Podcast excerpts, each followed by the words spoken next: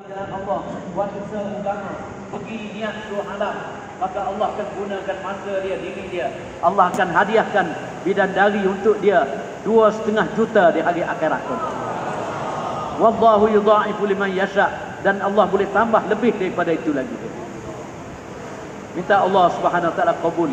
Allah bawa kita semua pergi suhalam amin tuan Subhanakallah bihamdika an la ilaha illa anta astaghfiruka wa atubu ilaik tuan-tuan yang ada wudu duduk dalam dan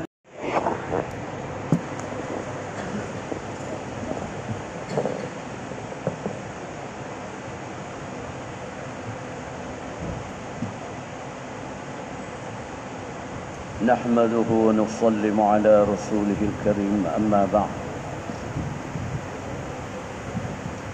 قال الله سبحانه وتعالى أعوذ بالله من الشيطان الرجيم. بسم الله الرحمن الرحيم. من عمل صالحا من ذكر أو أنثى وهو مؤمن فلنحيينه حياة طيبة ولنجزينهم أجرهم بأحسن ما كانوا يعملون.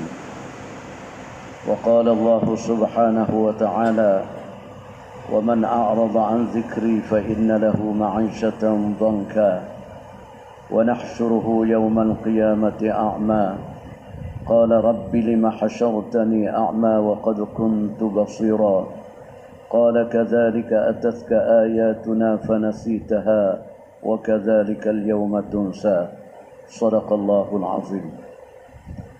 قال رسول الله صلى الله عليه وسلم كل أمتي يدخلون الجنة إلا من أبى قيل ومن يأبى يا رسول الله قال من أطاعني دخل الجنة ومن عصاني فقد أبى وقال عليه الصلاة والسلام من يرد الله به خيرا يفقه في الدين أو كما قال عليه الصلاة والسلام Tuan-tuan dan pelajar-pelajar yang dimuliakan oleh Allah Subhanahu wa taala. Allah Subhanahu wa taala telah hantarkan kita dalam dunia dengan maksud dan tujuan yang besar. Sedangkan umur kita sedikit. Lebih lagi kita umur umat Nabi sallallahu alaihi wasallam Ammaru ummati baina sittin wa sab'in. Sesungguhnya umur umat aku adalah di antara 60 tahun dan 70 tahun. Dan dunia pun sedikit. Umur dunia ulama bagi tahu 7000 tahun lebih kurang ada lebih dan sekarang ni sudah sampai 7000 tahun. Dan umur kita yang Allah bagi walaupun sedikit tetapi maksud dan tujuannya besar. Kalau kita tak fikir, kita tak renung dan kita tak usaha, maka umur kita akan habis. Dengan tak sempat nak tunai maksud dan tujuan yang Allah hantar kita ke dunia. Dalam ayat Al-Quranul Karim, Allah Subhanahu wa taala bagi tahu wa ma khalaqnas samawati wal arda wa ma bainahuma la'ibin ma khalaqnahuma illa bil haqq walakinna aktsarahum la ya'lamun. Allah tidak ciptakan tujuh lapis langit dan tujuh lapis bumi. Wa ma bainahuma dan barang-barang di antara kedua langit dan bumi la'ibin. Dengan main-main dengan sia-sia tidak. Ma khalaqnahuma illa bil haqq apa yang Allah ciptakan langit bumi bulan bintang matahari dan barang di antara kedua langit bumi illa bil haqq melainkan dengan sebenar. Ada tujuan dan ada maksud. Karena Allah Subhanahu wa taala Maha Agung. Dia adalah Khalik pencipta. Dia adalah Malik penjaga. Dan dia adalah razik pemberi rezeki. Dia adalah dia adalah hafiz dan pemelihara. Maka setiap perbuatan Allah Subhanahu taala ada maksud dan tujuan walaupun seekor nyamuk lalat binatang yang kecil-kecil ada tujuan. Walaupun selai rumput ataupun duri ada tujuan. Karena Allah bukan buat dengan main-main. Walakinna aktsarahum la ya'lamun. Tetapi kebanyakan manusia la ya'lamun. Mereka tidak mengetahui. Mereka tidak tahu apakah maksud Allah ciptakan langit, bumi, bulan, bintang, matahari. Lebih lagi manusia dia tak tahu maksud dan tujuan Allah ciptakan manusia. Sedangkan benda-benda lain Allah Subhanahu wa taala jadi nah makhluk Allah Subhanahu wa taala yang mana semuanya kecil. Ketua bagi makhluk adalah manusia. Allah ciptakan manusia sebagai khalifah. Allah hantar manusia ke dunia dan Allah jat, tundukkan dunia kepada manusia. Dan dalam hadis kursi Allah Subhanahu wa taala bagi tahu sesungguhnya dunia innamad dunya khuliqat lakum. Dunia ni Allah telah ciptakan untuk kamu. Allah Subhanahu wa taala tidak larang kita mari dalam dunia nak buat kerja, nak buat perniagaan, nak buat ladang, nak buat kebun, ha, nak jadi nelayan. Ha. Allah tidak larang kita. Karena Allah ciptakan dunia memang untuk manusia. Karena manusia ni Allah Subhanahu wa taala jadi khalifah. Allah khidmatkan kepada manusia dengan makhluk-makhluk. 18,000 makhluk untuk khidmatkan kepada manusia. Wa antum tapi kamu wahai manusia khuliqtum diciptakan kamu dijadikan kamu lil akhirah untuk akhirat. Allah tidak cipta manusia untuk dunia. Sebab Allah dah cipta dunia untuk manusia. Allah tak mau manusia susah-susah untuk dunia. Ha. Karena Allah Subhanahu Wa Taala jadikan manusia ni untuk akhirat ada lagi satu negeri yang mana besar yaitu negeri akhirat. Dan di sana ada dua tempat di akhirat. Fariqum fil jannah wa fariqum fis sa'ir. Satu gulung gulungan akan dibawa kepada jannah. Orang-orang yang beriman, orang-orang yang tahu maksud dan tujuan yang Allah hantar dia ke dunia. Wa fariqum fis sa'ir dan satu tempat lagi dibawa manusia masuk ke dalam neraka sa'ir yang bernyala-nyala. Siapa? Orang yang tidak tahu maksud dan tujuan yang Allah hantar dia ke dunia. Jadi tuan-tuan dan saudara mulia, maksud Allah hantar kita bukan untuk makan, minum, pakaian. Yang ni Allah bagi kepada semua makhluk. Walaupun binatang-binatang. Allah bagi makanan, pakaian, perhiasan bagi binatang-binatang juga ada betina, ada jantan, ada nafsu bagi binatang-binatang. Dan kepada orang kafir juga Allah bagi makan dan minum. Allah bagi rumah, bagi pakaian, bagi isteri. Ini bukan maksud. Ini sebagai keperluan dan hajat supaya manusia sempurnakan maksud. Maka Allah bagi hajat kepada manusia dan hajah manusia Hadraji rahmatullah alaih bagi tahu adalah lima perkara saja. Ini sebagai hajat. Sama ada orang kafir, orang Islam, orang beriman, orang tidak beriman, orang kaya, miskin, raja, rakyat, laki-laki, perempuan, orang bandar, orang kampung. Cuma lima perkara saja sebagai hajat. Sama ada harta banyak, harta sedikit, sama ada kaya, ataupun miskin, sama ada jadi kerajaan ataupun jadi orang biasa, sama ada orang alim ataupun orang awam. Ha, lima perkara saja yang Allah bagi sebagai hajat manusia. Hajat ni Allah Subhanahu taala ha, hadraji bagi tahu lima perkara ni setiap orang perlu kepada hajat tadi. Pertama makan dan minum. Binatang pun nak makan nak minum. Allah bagi juga pada binatang. Orang kafir pun Allah bagi makan dan minum. Ini sebagai hajat. Yang kedua, pakaian. Allah bagi pakaian. Kepada orang kafir pun Allah bagi pakaian. Yahudi, Nasara, Majusi, orang Islam pun Allah bagi pakaian. Pakaian ni sebagai hajat. Dan yang ketiga, rumah tempat kita tinggal. Sama ada rumah besar ataupun kecil. Ini sebagai hajat manusia.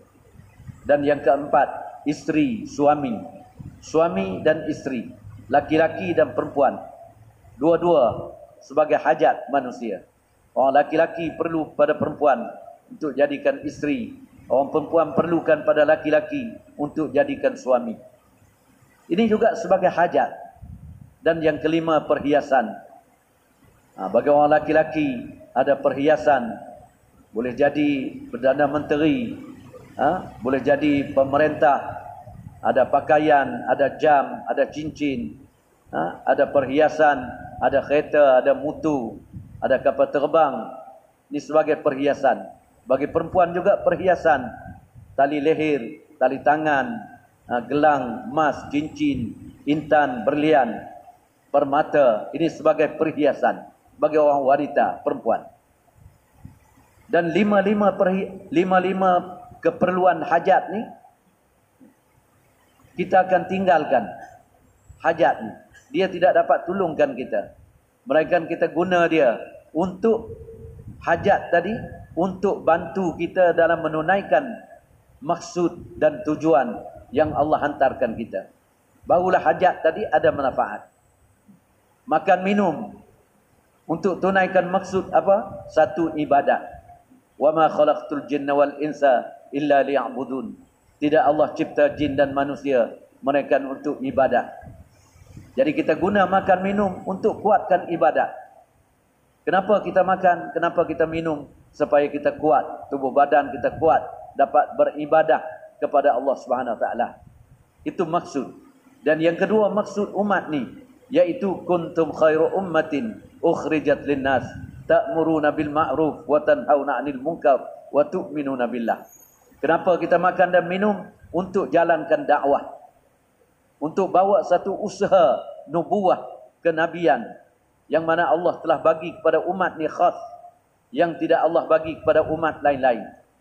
Jadi makan minum kita untuk dapat kekuatan buat dakwah. Siang hari, malam hari jumpa manusia, cakap kebesaran Allah taala, cakap sunnah Nabi wasallam, bawa manusia kepada masjid, kepada tempat ibadat. Itu maksud ha? hajat yang Allah bagi kepada kita baru ada manfaat hajat tadi. Dan yang kedua pakaian kita. Kenapa kita pakai? Karena dapat lindungkan tubuh badan kita ha? daripada panas, daripada hujan, supaya kita pakai yang bersih, yang halal, yang baik untuk ibadat kepada Allah Taala. Tak sesuai kita pakai baju yang tidak baik menghadap Allah Taala.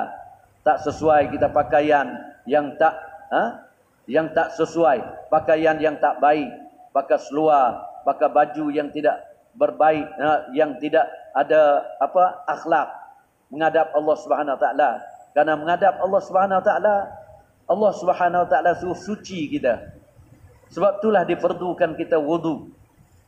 Man tawaddaa lis-salah, siapa yang ambil wudu untuk solat, fa ahsanal wudu'a, maka dia mengelokkan mencantikkan wuduk tadi mengikut sunnah Nabi sallallahu alaihi wasallam. Ha. Fa ahsanal wudu'a summa qama ila shalah.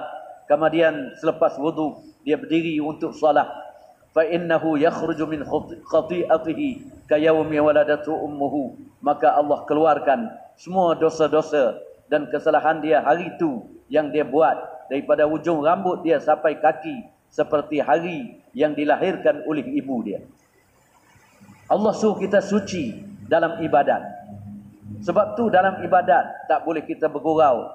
Karena maksud ibadat, pakaian kita pun kena pilih. Pakaian-pakaian yang baik mengikut sunnah baginda sallallahu alaihi wasallam. Baju, kopiah, ada kain serban, ada janggut, ada pakaian kita. Ha? Bulu-bulu pun dalam hadis disuruh kita buangkan.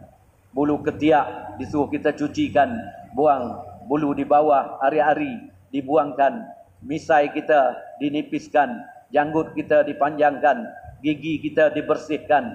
Ha, miswak, gunakan miswak dalam amalan-amalan sembahyang baca Quran itu tujuan bersih. Nabi sallallahu alaihi wasallam suka orang yang bersih.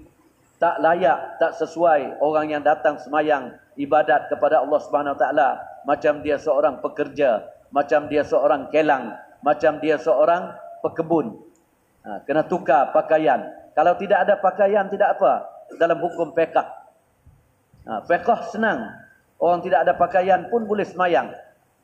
Ha, boleh dia semayang walaupun tidak ada pakaian. Dia boleh semayang, dia boleh solat.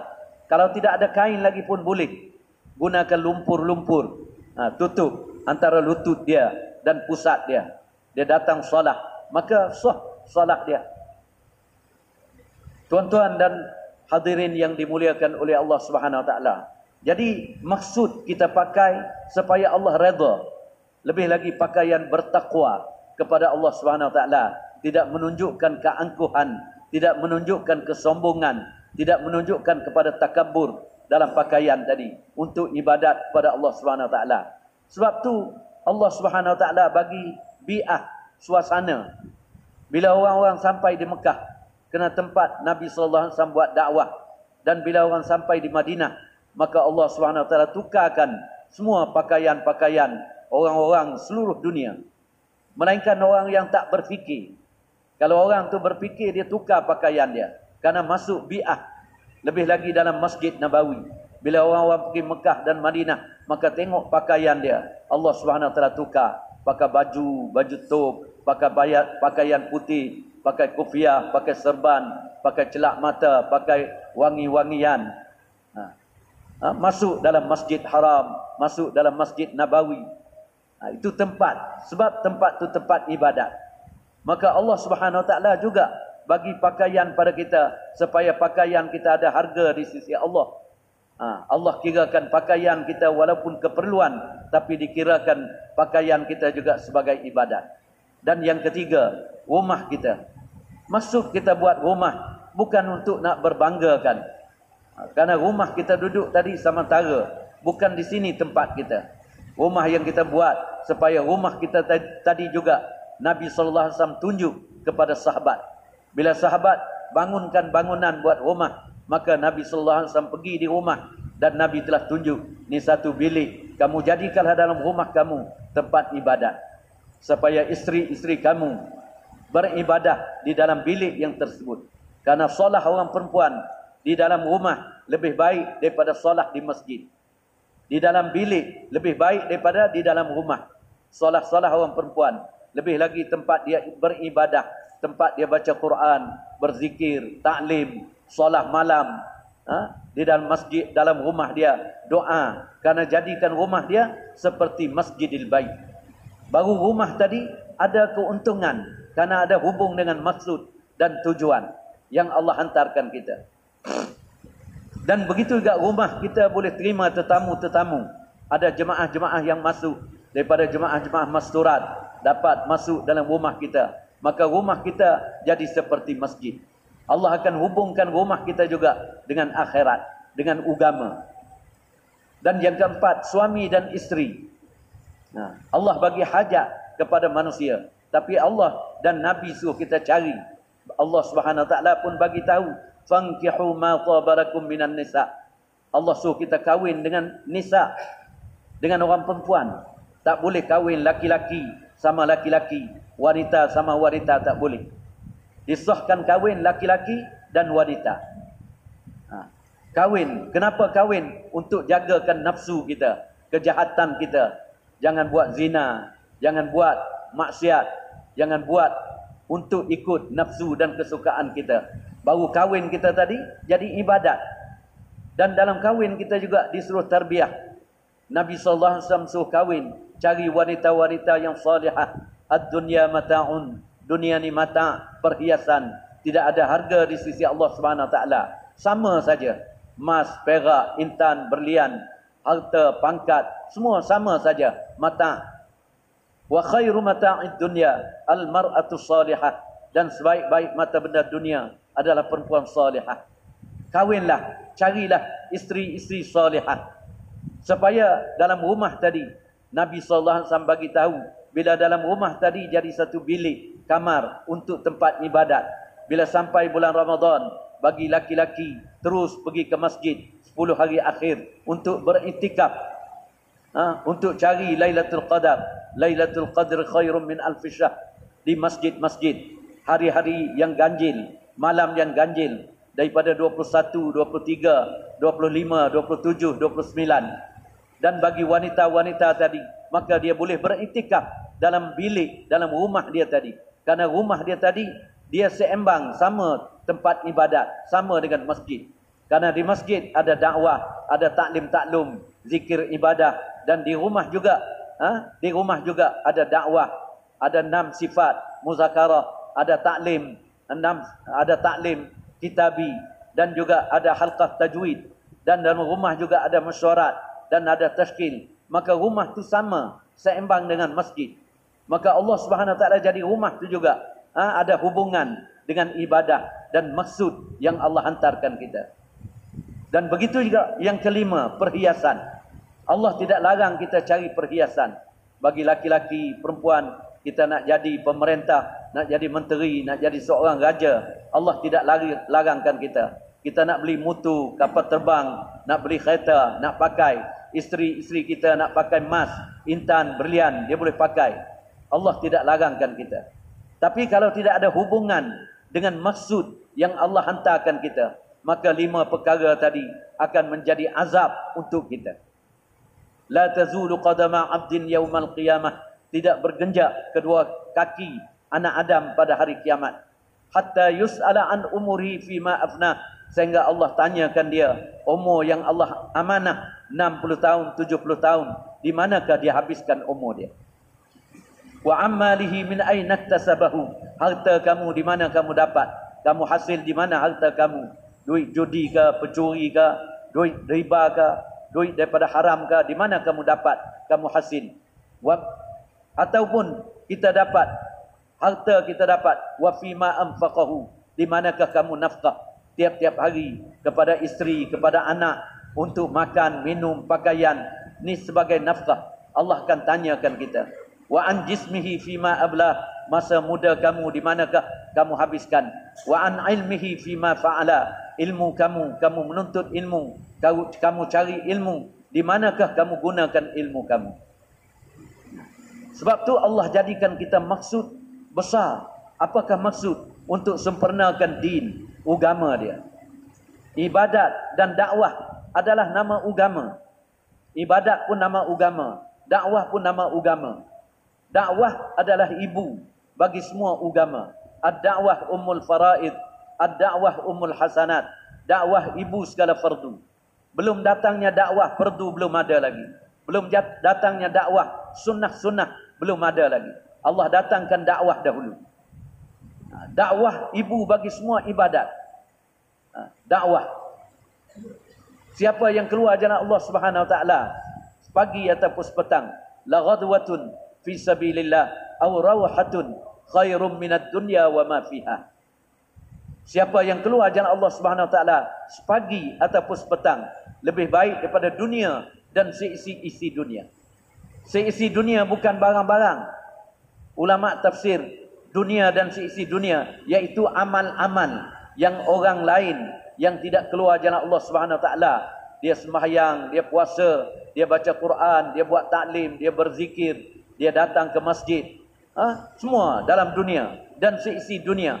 Nak banding dengan orang satu orang keluar jalan Allah subhanahu wa ta'ala sepagi ataupun sepetang. Orang yang keluar di jalan Allah lebih baik daripada orang yang buat amal tadi. Dalam dunia dan seisi dunia. Jadi tuan-tuan dan saudara yang mulia. Maka Allah subhanahu wa ta'ala suruh kita sempurnakan din, agama. Sebelum kita mati. Karena masa singkat umur pun sedikit. Ha, sebab tu nak sempurnakan agama, ulama tulis pertama kena ada imaniat, yang kedua kena ada ibadat, yang ketiga kena ada muamalat, yang keempat kena ada muasyarat dan yang kelima kena ada kena ada akhlak. Lima perkara baru dinamakan shibis dekat-dekat dengan agama sempurna. Ha, sebab tu agama datang dengan iman dulu. Allah Subhanahu Wa Taala bagi tahu dalam Quran, kalau orang tidak ada iman, dia tak boleh dia tak dapat amalkan agama. Karena agama dapat amalkan dengan dengan kuwatul iman, kekuatan iman saja. Ya ayyuhalladzina amanu Ya ayyuhalladzina amanu taqullah wahai orang-orang beriman hendaklah kamu takwa takut kepada Allah haqqa tuqatih dengan sebenar-benar takut. Jadi mufti Zana Abidin Pakistan dan mufassirin bagi tahu Allah tidak panggil ya ayyuhan nas sedangkan an-nas hamba bagi Allah Subhanahu wa taala qul a'udzu birabbin nas Allah rabbun nas tapi bila nak panggil manusia masuk dalam agama maka Allah tidak panggil manusia. Allah tidak mengatakan, Ya ayyuhan nas, ha, wahai manusia, ittaqullah, hendaklah kamu takut kepada Allah, haqqa tuqatih, dengan sebenar-benar takut. Tidak, bila nak suruh amalkan agama, maka Allah panggil dengan lafaz iman. Ya ayyuhalladzina amanu ittaqullah, wahai orang-orang yang beriman, hendaklah kamu takwa, takut kepada Allah. Kalau orang tak beriman, dia tak reti nak takut kepada Allah. Karena pesanan Allah ni, pesanan wajib bagi setiap orang. Laki-laki, perempuan, kaya, miskin, orang awam, orang alim, orang bandar, orang kampung. Ha? Jadi raja, jadi rakyat. Ni pesanan Allah umum kepada setiap orang. Orang beriman. Pesanan sebagai pesanan wajib. Wahai orang beriman, ittaqullah. Hendaklah kamu takut kepada Allah. Haqqa tuqatih. Tekan lagi ketakutan tadi. Dua kali Biasanya kalau dalam khutbah, orang-orang baca khutbah, ayat-ayat khutbah, ittaqullah. Semua ayat tu ada ittaqullah. Tapi di ayat ni Allah tekan dua kali. Ittaqullah, wahai orang beriman, hendaklah kamu takwa, takut kepada Allah. Haqqa tuqati, dengan sebenar-benar takut kepada Allah. Apa yang Allah nak pesan kepada orang beriman tadi? Wala tamutunna. Jangan kamu, wahai orang beriman, jangan sekali-kali kamu mati illa wa antum muslimun melainkan kamu hai orang beriman kena mati sempurnakan Islam kamu dulu ini maksud yang Allah hantar kita ke dunia suruh kita sempurnakan Islam. Dan sempurna Islam bukan mengikut fikir kita. Kena tengok ayat Al-Quran juga. Ya ayyuhalladzina amanu taqullah nah, tadi yang Allah pesan. Wala tamutunna. Yang ulama tafsir. Jangan sekali-kali kamu mati. Maka ada ulama mengatakan, jangan sekali-kali kamu berani mati. Ha, karena umur kita sikit. Dan kita ni pun Allah ikatkan kita dengan kematian. Kullu nafsin za'iqatul maut. Likulli ummatin ajal. Fa iza ja'a ajaluhum la yastakhiruna sa'atan wa la yastakhdimun. Allah sudah ikatkan kita dengan kematian. Di mana saja kita ada pun kita akan jumpa dengan mati. Ha, tapi di ayat ni Allah larang kita Kenapa tak bagi kita mati? Maka ulama kata wala tamutunna. Jangan sekali-kali kamu mati. Ada ulama mengatakan jangan sekali-kali wahai orang beriman kamu berani mati. Ha, sedangkan Islam belum sempurna lagi dalam kehidupan kita. Dan Islam tadi bagi tahu lima perkara tadi, shibis dekat-dekat nak sempurnakan agama. Kena ada iman yang kukuh, yang kuat, kena ada ibadat yang sempurna, kena ada muamalat, jual beli, hutang penyutang dalam masyarakat, kena ada muasyarat dalam rumah dengan anak, isteri, keluarga dan kena ada akhlak. Ha? Akhlak kita dengan masyarakat. Tu jalan untuk sempurnakan agama. Jadi hari ini ulama kata banyak orang berani mati. Semayang saja pun belum sempurna, kita dah mati. Orang baca ayat inna lillah wa inna ilaihi raji'un. Sianu bin Sianu telah kembali ke rahmatullah alaih. Sedangkan dia salah belum sempurna lagi. Salah masjid pun tak datang lagi. Takbiratul ula pun tak sempat lagi. Lima waktu salah pun tak sempurna lagi. Dan salah-salah sunat yang lain pun tak sempurna lagi. Mu'akad, empat rakaat sebelum zuhur, belum sempurna. Dua rakaat selepas zuhur, belum sempurna. Dua rakaat selepas maghrib, belum sempurna. Dan dua rakaat lepas isyak, belum sempurna. Dan dua rakaat sebelum subuh. Ini sebagai sunat yang Nabi SAW tidak pernah tinggal. Dia belum sempurna lagi dia dah mati. Lebih lagi lima solat. Isyraq, duha, awabin, witir, tahajud. Isyraq pun belum buat, dia dah mati dah. Duha belum buat, dia dah mati dah. Awabin belum buat lagi, dia dah mati dah. Witir tak semayang lagi, dia dah mati dah. Ha? Tahajud malam, dia tak bangun buat lagi, dia dah mati lagi. Dah. Lebih lagi zikir pagi petang. Amalan orang beriman. Ya ayyuhalladzina amanu zkurullah zikran kathira wasabbihuhu bukratan wa asila. Orang beriman kena zikir, kena tasbih lepas subuh, lepas mayang subuh dan lepas mayang asar. Belum sempurna lagi zikir, dia dah mati dah. Taklim belum sempurna dah mati dah. Puasa sebulan bulan Ramadan tak sempurna dah mati dah. Dan lebih lagi puasa enam hari bulan Syawal belum puasa lagi dia dah mati dah. Lebih lagi tiga hari sebulan puasa tiga belas, empat belas, lima belas tiap-tiap bulan sebagai satu sunnah Nabi alaihi wasallam ajarkan kepada sahabat. Belum sempat puasa dia dah mati dah. Ha. lebih lagi puasa bulan-bulan yang tertentu iaitu bulan Muharram. Ni kita duduk sekarang dalam bulan Muharram.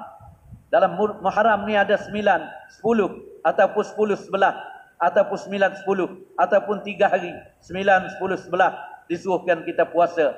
Sedangkan puasa Muharram tak sempurna lagi kita dah mati dah. Dan puasa-puasa bulan-bulan yang tertentu ha? Allah Subhanahu Wa Taala bagi bulan yang tertentu kita berpuasa maka belum sempat kita dah mati dah. Banyak lagi amalan-amalan Islam. Ha, muamalat. Kita tak sempurna. Hutang orang pun tak bayar lagi. Kita dah mati dah. Sedangkan dalam masa Nabi sallallahu alaihi wasallam siapa yang berhutang orang kalau tak bayar maka Nabi sallallahu alaihi wasallam tak solat jenazah dia. Nabi sendiri tak semayang jenazah. Nabi bagi sahabat saja solat jenazah dia. Sehingga ada orang adik-beradik dia keluarga dia bangun berdiri sebelum lagi solat jenazah bagi tahu orang ramai jika si mati tadi ada berhutang dengan siapa-siapa, maka marilah tuntut hutang dengan saya, saya sebagai tanggungjawab. Baru Nabi sallallahu alaihi wasallam solat jenazah dia. Itu penting kerana ulama kata siapa yang berhutang dengan orang kalau tak bayar hutang, amal-amalan dia yang dia buat, haji, zakat, perintah Allah, sunnah, semayang, puasa, lain-lain, bainas sama'i wal ard, Allah gantungkan amalan tadi di antara langit dan bumi. Tak sampai ke langit amalan dia sehingga dia bayar hutang. Dan ada tempat hadis lain lagi, orang berhutang tak akan masuk surga.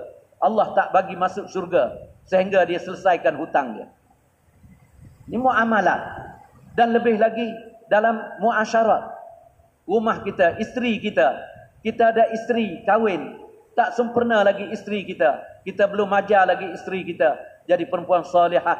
Kena jaga solat, kena jaga puasa, kena jaga aurat, kena taat pada suami, kena jaga sifat malu al-haya, kena jaga sifat lemah lembut al-hilm. Belum ajar lagi pada isteri kita. Dalam rumah pun belum sempat lagi ada amalan-amalan. Kita dah mati dah. Anak-anak kita tanggungjawab kita juga. Karena kita orang beriman. Anak-anak kita belum solat lagi. Anak belum datang lagi masjid. Akhlak belum ada lagi. Anak kita, kita dah mati dah. Ni ulama kata jangan sekali-kali kamu berani mati kalau kamu belum sempurna lagi Islam dalam kehidupan kamu.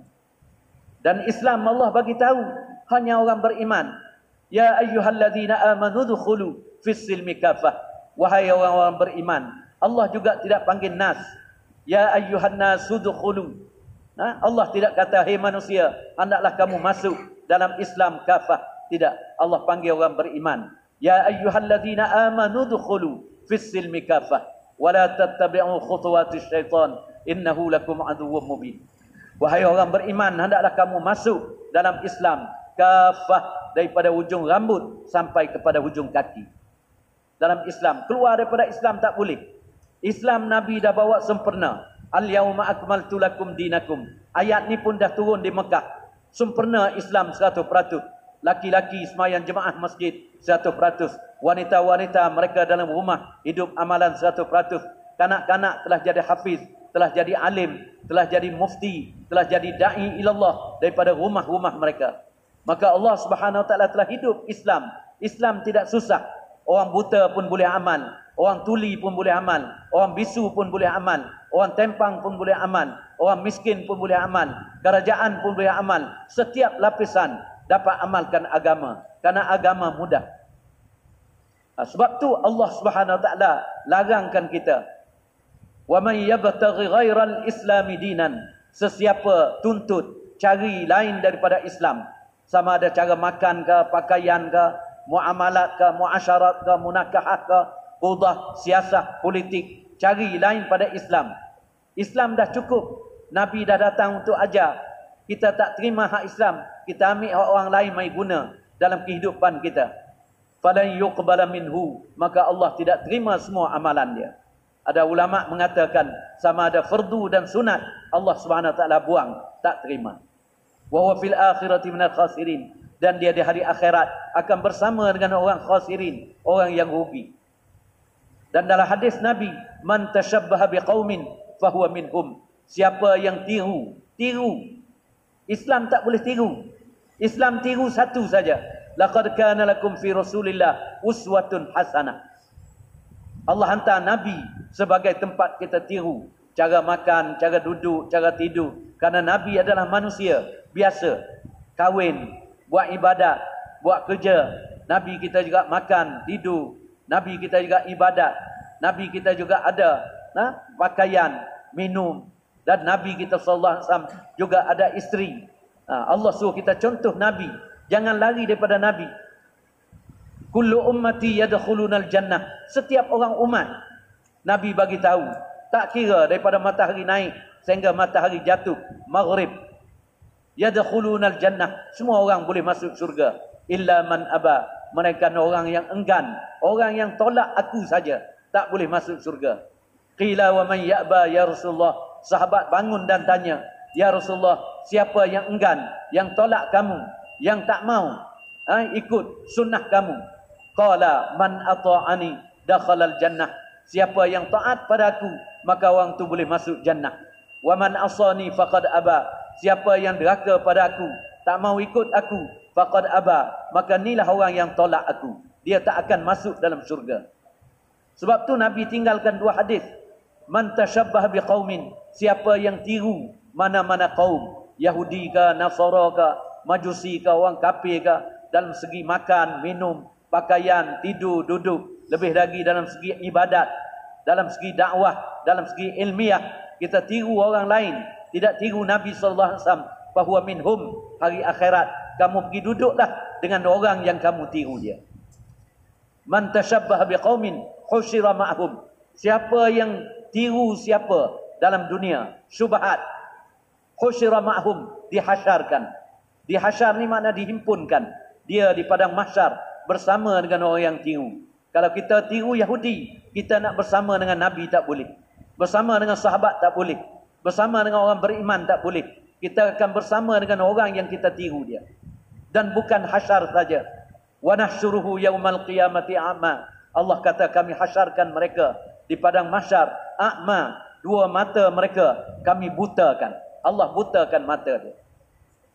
Dua-dua mata tadi, dua belah mata jadi buta. Qala, dia pun tanya Allah, Rabbi wahai Tuhan kami, lima hasyartani a'ma wa qad kuntu basira. Kenapa ya Allah kamu hasyarkan kami di sini a'ma jadi orang buta ya Allah wa qad kuntu basira dan sesungguhnya sedang kami di dunia kami lihat kami bukan orang buta tapi hari ini jadi orang buta ya Allah. Kenapa ya Allah? Qala Allah pun jawab. Kadzalika ataska ayatuna fanasitaha wa kadzalikal yawma tunsa. Ya demikian hambaku.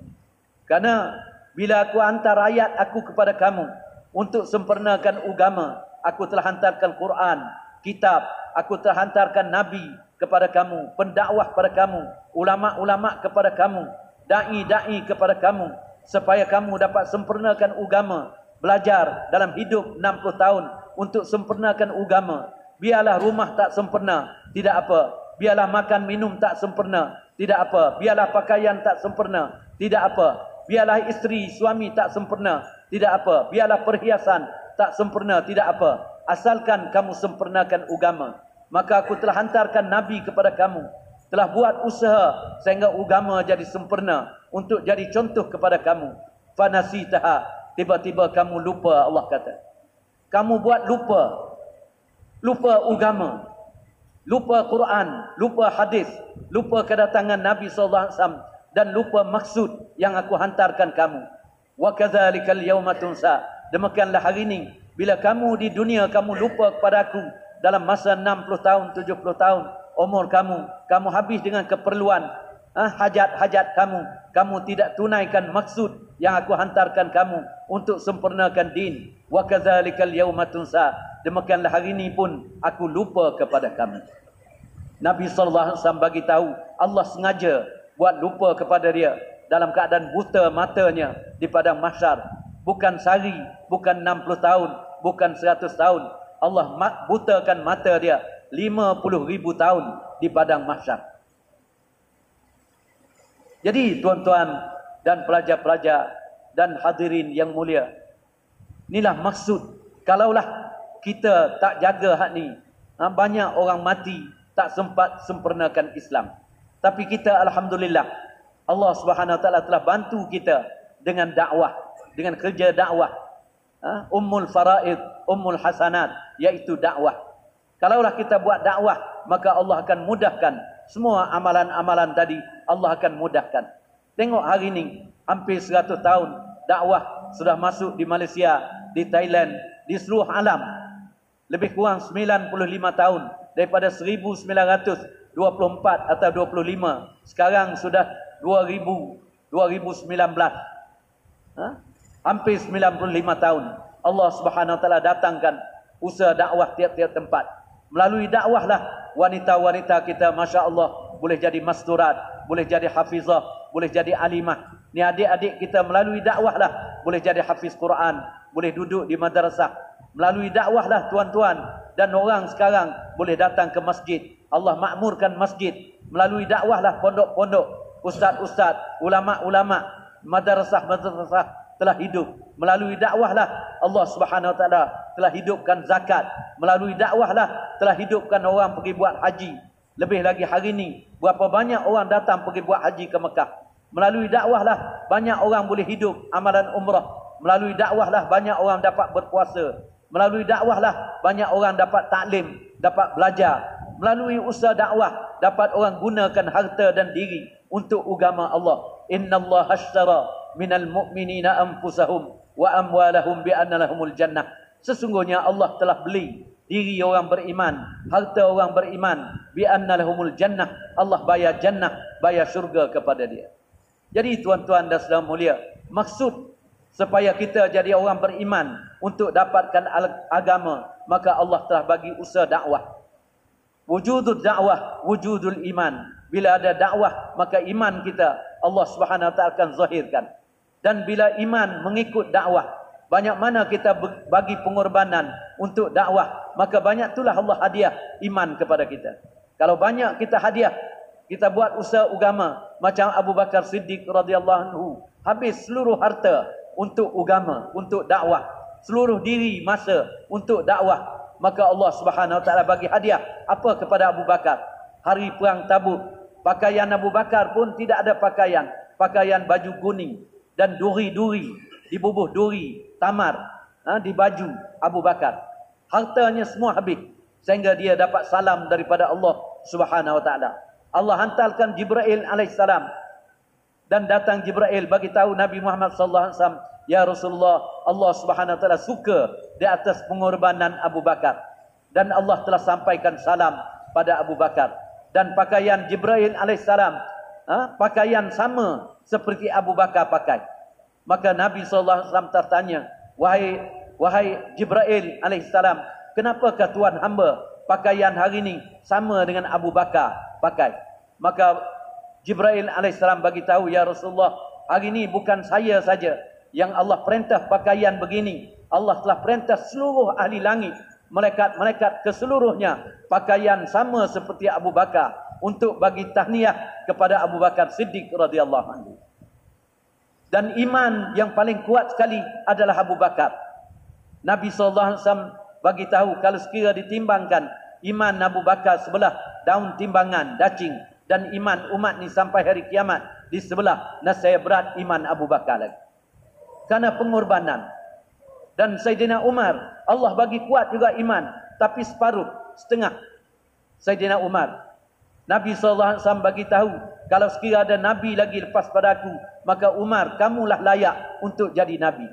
Dan Umar dalam hayatus sahabat, ada tulis kekuatan Umar Nabi SAW bagi tahu, wahai Umar, bila kamu mati dalam kubur, Orang lain pun mati semua. Datang mukar, nakir. Akan tanya soal mereka. Man rabbuka wa man nabiyyuka wa ma dinuka. Siapa Rabb kamu? Siapakah Nabi kamu? Dan apakah agama kamu? Mukar nakir akan tanya. Tapi kamu Umar dengan kekuatan imar, iman dan agama yang ada pada kamu. Karena buat pengorbanan di atas agama. Wahai Umar, kamu akan berdiri Nabi bagi tahu. Sehingga Umar berdiri dalam kubur. Bila Mukar Nakir tanya dia, soal dia. Umar kembali balik tanya soal Mukar dan Nakir. Man Rabbukuma? Siapa wahai Mukar Nakir? Tuhan kedua kamu. Waman Nabiyyukuma? Siapa Nabi kedua kamu? Wama dinukuma? Siapa agama kedua kamu? Sehingga Mukar dan Nakir, dua-dua tadi saling berpaling dan tanya, eh kita datang untuk soal dia ke? Ataupun dia soal kita? Ya Allah bagi kekuatan iman melalui pengorbanan. Nah, sebab tu tuan-tuan dan saudara dia, siapa yang buat pengorbanan banyak, maka Allah bagi iman banyak. Dan siapa yang dapat iman banyak, maka Allah akan sempurnakan din, agama sebelum dia mati. Dia sempurnakan agama, isteri dia, anak dia, dalam rumah dia, dalam perniagaan dia, dalam pakaian dia, dalam kehidupan dia, seluruh hidup. Allah sempurnakan agama sebelum dia mati, tuan-tuan. Sebab tu kita semua kena niat untuk buat usaha. Banyak mana kita buat usaha. Sekarang ni Alhamdulillah. Tuan-tuan daripada Kelang belajar keluar tiga hari. Alhamdulillah. Ini pun satu nikmat. Tapi kita kena tingkatkan. Maka akan datang. Istiqamah tiga hari kita siap bulan. Dan istiqamah naikkan tingkatan kita kepada sepuluh hari. Kepada empat puluh hari. Kepada empat bulan. Bila dapat cuti nanti. Kita niat untuk keluarkan di jalan Allah pergi suhalam. Jangan duduk satu tempat. Umat ni bukan umat mati di rumah. Umat ni bukan umat mati di atas riba isteri. Umat ni kubur umat ni di seluruh alam. Allahumma rzuqna syahadatan fi sabilik. Nabi telah ajar doa untuk umat ni. Ya Allah, berikanlah rezeki pada kami ya Allah. Ha? mati syahid di jalan engkau ya Allah. Di Afrika, di Rusia, di Jepun, di mana-mana tempat umat ni mati. Kalau seribu kilo umat ni mati untuk agama, dakwah daripada rumah dia, seribu kilo tempat dia mati, maka Allah akan binakan mahligai untuk dia panjang seribu kilo juga tuan-tuan. Besar belum kira lagi. Kira panjang saja. Kalau daripada sini dia mati Amerika, berapa ribu kilo tuan-tuan? Lapan ribu kilo sampai sepuluh ribu kilo di Amerika. Maka Allah akan binakan mahligai Panjangnya juga 10,000 kilo tuan-tuan. Sebab tu kita kena niat mati seluruh alam tuan-tuan. InsyaAllah tuan-tuan. Dan minta pergi seluruh dunia tuan-tuan. InsyaAllah. Ha. Buat pasport tuan-tuan. Buat pasport. Ha? Buat pasport. Buat visa. Niat. Mula-mula sekali niat pergi India dulu tuan-tuan. Tuan-tuan ada mesyuarat. Thailand ada mesyuarat. Bulan 10, 25, 26, 27, 28, 29. Malaysia juga ada mesyuarat. 26, 27, 28, 29 bulan 11. Jadi tuan-tuan semua niat pergi India tuan-tuan. Insya-Allah tuan-tuan. Masya-Allah. Minta Allah kabul tuan-tuan. Amin. Ah bagi nama tuan-tuan. Bangun bangun. Bagi nama insya-Allah. Bangun tuan-tuan. Allah akan kirakan nama tuan-tuan. Mulai daripada tuan-tuan bagi nama. Kalau tuan-tuan mati, Allah kirakan mati syahid di jalan Allah tuan-tuan.